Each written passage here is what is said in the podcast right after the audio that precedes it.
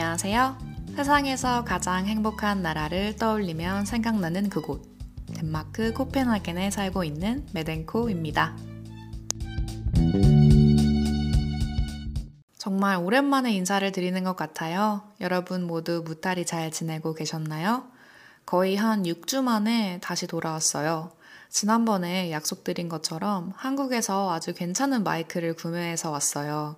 제가 사실 그 전에는 휴대폰으로 녹음을 했었는데 그때 문장 하나하나 거의 읽다시피 녹음을 했었거든요. 그게 숨소리가 너무 크게 들려서 어쩔 수 없이 그렇게 했었는데 약간 책 읽듯이 조금 부자연스러웠던 것 같아요.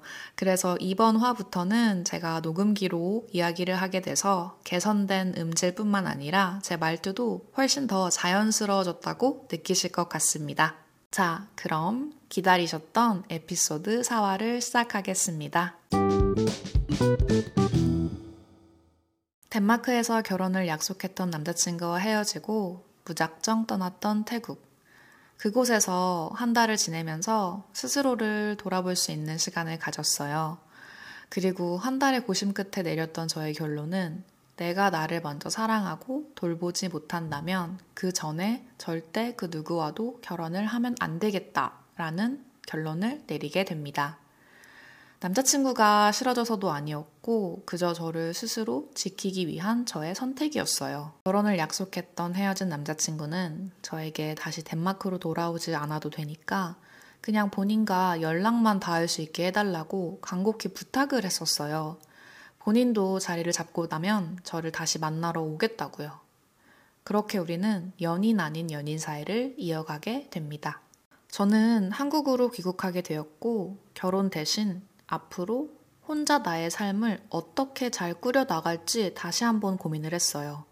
다시 학교로 돌아가서 학사를 먼저 끝내야 할 것 같았지만 수중에 남은 돈은 50만 원도 없었고 학비가 없어서 다시 한번 고민을 하게 됩니다. 저는 학자금 대출을 받아가면서 공부를 이어나갈 만큼 공부에 소질도 없었고요. 그만큼의 열정도 없었어요.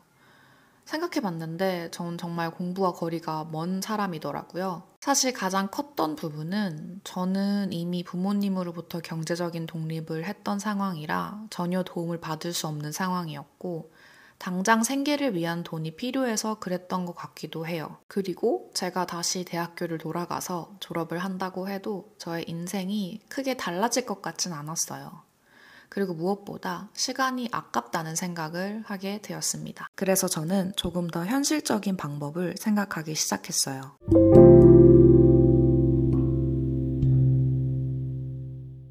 그동안 절대 생각하지도 않았던 혹은 못했던 것들을 한 번쯤 겪어보고 그런 허들을 좀 넘어봐야 스스로 이 땅에 발을 딛고 설 수 있겠다라는 생각을 했던 것 같아요. 그게 저에게는 회사라는 곳이었어요. 원래 보통 대부분의 사람들은 학교를 졸업하고 나와서 좋은 직장에 가지만 저는 단 한 번도 그런 생각을 해본 적이 없었거든요. 왠지 저는 못할 것 같았고, 저랑은 맞지 않을 것 같았고, 또 회사 생활을 하고 싶지가 않았었어요. 제가 그때 26살이었는데 또래 친구들은 이미 다들 직장 생활을 하고 있었고 혹은 대학원에 다니고 있는 친구들이 많았어요. 다들 저희 부모님을 포함한 모든 지인들이 저를 정말 많이 뜯어 말렸고 걱정을 했거든요. 그때마다 저는 다시 한번 다짐을 했던 게 타인들이 나를 못 믿어주기 때문에 내가 나를 더 많이 믿어줘야겠구나라는 생각을 했던 것 같아요. 그래서 더 나의 내면의 힘과 또 외적인 힘을 길러야 된다는 걸 그때 깨닫게 됩니다. 독한 마음을 먹고 한 달이라는 시간을 스스로에게 줬는데요. 저는 그때 딱 한 달 안에 내가 가고 싶은 회사에 입사하겠다라는 포부를 가집니다. 그렇게 3주가 흐르고 저는 정말 제가 가고 싶은 회사에 취업을 하게 되는데요. 그리고 그 기쁨을 남자친구에게 알립니다. 정말 놀랍게도 남자친구도 덴마크에서 저와 같은 달, 같은 날에 첫 취업을 하게 되었어요. 저는 디지털 마케터로, 남자친구는 개발자로. 저는 그를 축하해주면서 동시에 이런 말도 했어요. 나는 당분간 내 커리어를 쌓고 내 몸값을 올리기 위해 일에 미쳐 살 예정이라고요. 그러니까 너도 너를 위해 그렇게 살라고. 그때 우리가 말했던 것처럼 우리가 인연이 되면 한국이든 덴마크든 혹은 또 다른 어딘가에서 함께 할 수 있을 거라고. 너무 착한 저의 남자친구는 저에게 너가 원하는 것, 이루고 싶은 것 모두 이루고 살라면서 본인도 저와 다시 함께 만날 때까지 열심히 살아보겠다고 이야기합니다. 그렇게 첫 직장에서의 한 달이 지나고 남자친구에게 연락이 왔어요. 너무 보고 싶은데 딱 며칠만 한국에 너를 보러 가면 안 될까? 다시 덴마크에 돌아가자고 설득하지 않을게. 너의 커리어와 너의 인생, 너의 시간을 존중할게. 그냥 한 번만 보고 싶어서 그래. 여전히 서로 사랑하는 마음은 컸기 때문에 저도 너무 보고 싶었고, 그래서 알겠다고 했어요. 그래서 그가 정말 한국에 왔고, 몇 달 만에 만났는데, 서로 부둥켜 안고, 얼마나 엉엉 울었는지 몰라요. 한편으로는, 어, 이렇게 변해버린 우리가 되게 대견하고, 어, 한편으로는 또 우리에게 과연 미래가 있을까? 나는 이제 막 내 스스로 살아가는 삶을 터득했고 다시 덴마크에 돌아갈 생각이 없는데 라는 생각을 했어요. 하지만 이것도 그냥 물 흘러가도록 냅두기로 했어요. 각자의 위치에서 최선을 다하면 또 나중에 우리에게 또 다른 희망이 있지 않을까라는 생각을 하면서요. 그렇게 우리는 사랑보다 커리어에 우선을 둔 채 장거리 연애를 시작하게 됩니다. 일에 몰두하면서 어느덧 1년 반이라는 시간이 흘렀고 우리는 각자 하지만 또 함께 스스로를 성장시키는 시간을 보내게 됩니다. 그러다 제가 인도네시아에서 근무하게 됐는데 남자친구는 인도네시아로 또 저를 만나러 덴마크에서 계속 왔었 왔었어요. 정말 먼 곳인데 그것까지 항상 저를 만나러 왔었고 1년 반이라는 시간 동안 정말 각자 많은 성장을 이루었던 것 같아요. 커리어적으로도 그랬고 한 인간으로서도 정말 많이 성숙해지면서 우리가 조금씩 다시 함께 할 수 있겠다라는 용기를 얻게 되었던 것 같아요. 이제 내 스스로가 가장 중요하고 내가 사랑하는 존재는 바로 나라는 것이 확실했고 더 이상 나 스스로를 잃어가면서 누군가를 사랑하지 않을 수 있겠다고 생각했어요. 하지만 한편으로는 섣불리 덴마크에 돌아가고 싶진 않았어요. 그러자 남자친구는 저를 위해 어디든 갈 수 있다면서 제 본인이 저를 항상 따라오기 시작하더라고요. 하지만 저를 위해서 제 본인의 커리어와 시간을 희생하는 남자친구를 보면서 어쩌면 내가 너무 이기적인 건 아닐까라는 생각을 하게 됩니다. 또 한편으로는 아직 내가 덴마크에 가고 싶지 않은, 돌아가고 싶지 않은 이유가 지난 경험에서 오는 트라우마가 아닐까라고 저도 스스로에게 다시 묻기 시작했어요. 스스로를 온전히 사랑하는 것과 별개로 누군가와 삶을 나눌 준비가 되어 있는지를 또 묻고 물었던 것 같아요.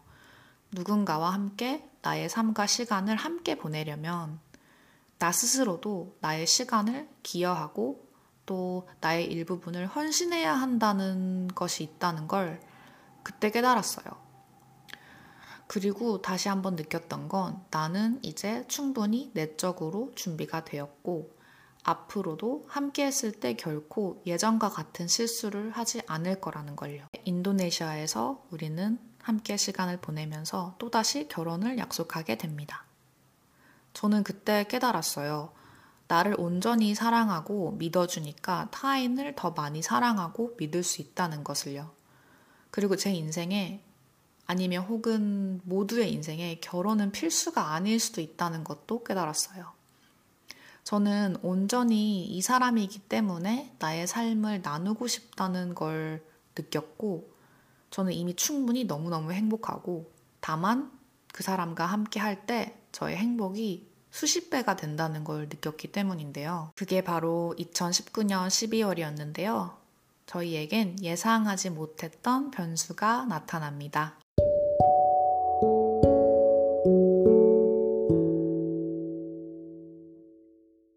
저는 어쩔 수 없이 한국으로 돌아가게 되었고, 다시 일에 집중하면서 함께 만날 날을 진짜 목 빠지게 기다리고 또 기다렸어요. 그렇게 일시적으로 덴마크의 국경이 열리면서 저는 또 한 번 사랑을 위해 과감히 퇴사하고 세 번째 덴마크행을 선택하게 됩니다. 이렇게 지난 6년간 길고 길었던 저의 세 번째 덴마크 여정 에피소드가 끝이 났습니다. 2020년 10월 저희는 결혼을 했고 남자친구는 이제 저의 남편이 되어서 결혼 3년 차에 들어섰는데요.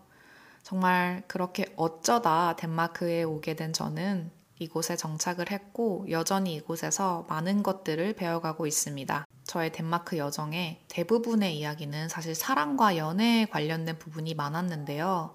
앞으로 제가 올릴 에피소드는 덴마크에 살면서 국제 결혼에 관한 에피소드 혹은 덴마크에서 제가 직접 보고 겪은 이야기들을 나누고자 합니다.